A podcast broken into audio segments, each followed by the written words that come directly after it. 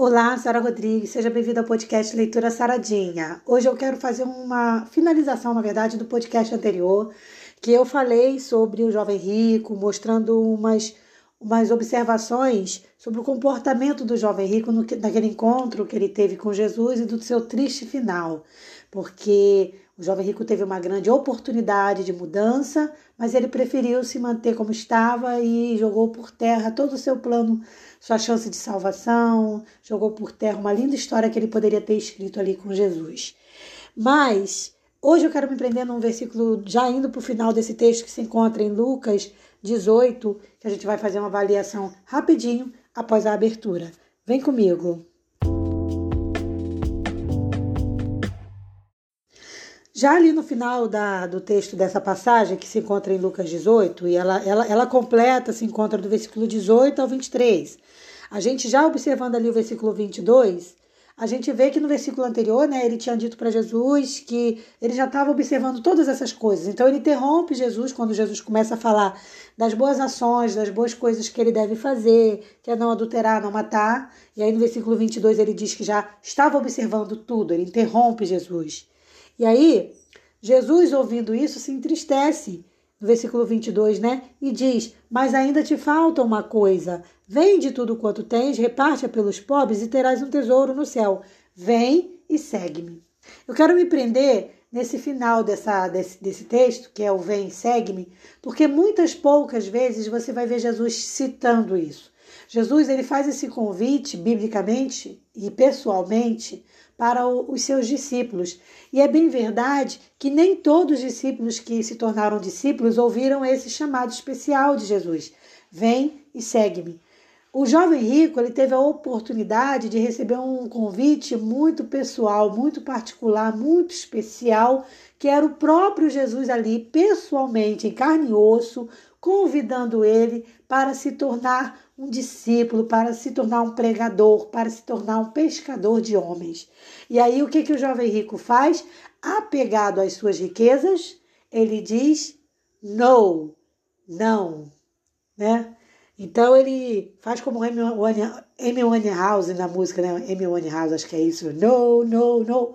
E ele diz: não, não quero, não vou.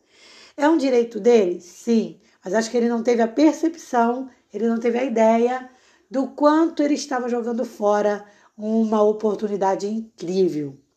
E esse cuidado nós temos que ter, cuidado muito, sabe, a precaução muito grande de ter a certeza de que a gente não está jogando fora uma oportunidade grande que o Senhor abre para nós.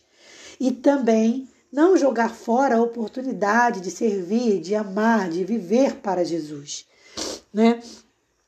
Então, assim, quando ele ouve o chamado de Jesus, o, o versículo termina no versículo 23 dizendo que ele ficou triste. Por quê? Porque ele não ouviu de Jesus o que ele queria. Ele não ouviu de Jesus o que ele esperava. E isso acontece hoje em dia. E não só em relação às riquezas. É, com o jovem rico foi é, ligado à riqueza porque a riqueza era o seu era o seu apego maior. Mas tem gente que se apega a outras coisas. E aí rejeita o chamado do mestre. Como cristãos, a gente não tem que ficar. Aqui, veja bem, aqui eu tô, eu tô falando agora da, da vida religiosa, tá? Do cristianismo. Porque é claro que a gente deve se preocupar com o que a gente tem. A gente deve se preocupar com o que a gente vai conquistar, com o que a gente precisa ter. Senão a gente se acomoda. Mas agora, analisando por um âmbito espiritual, olhando num olhar espiritual da coisa, a gente não deve ficar preocupado com o que a gente tem, e sim com o que a gente não tem. No viver cristão, o mais importante, a nossa busca tem que ser uma preocupação daquilo que a gente ainda não tem. Então, por exemplo, se eu era muito arrogante e hoje sou menos arrogante, isso já está resolvido. A minha preocupação agora tem que ser naquilo que eu ainda não conquistei. Então, tipo, eu sou é, insegura, então eu tenho que trabalhar a minha segurança.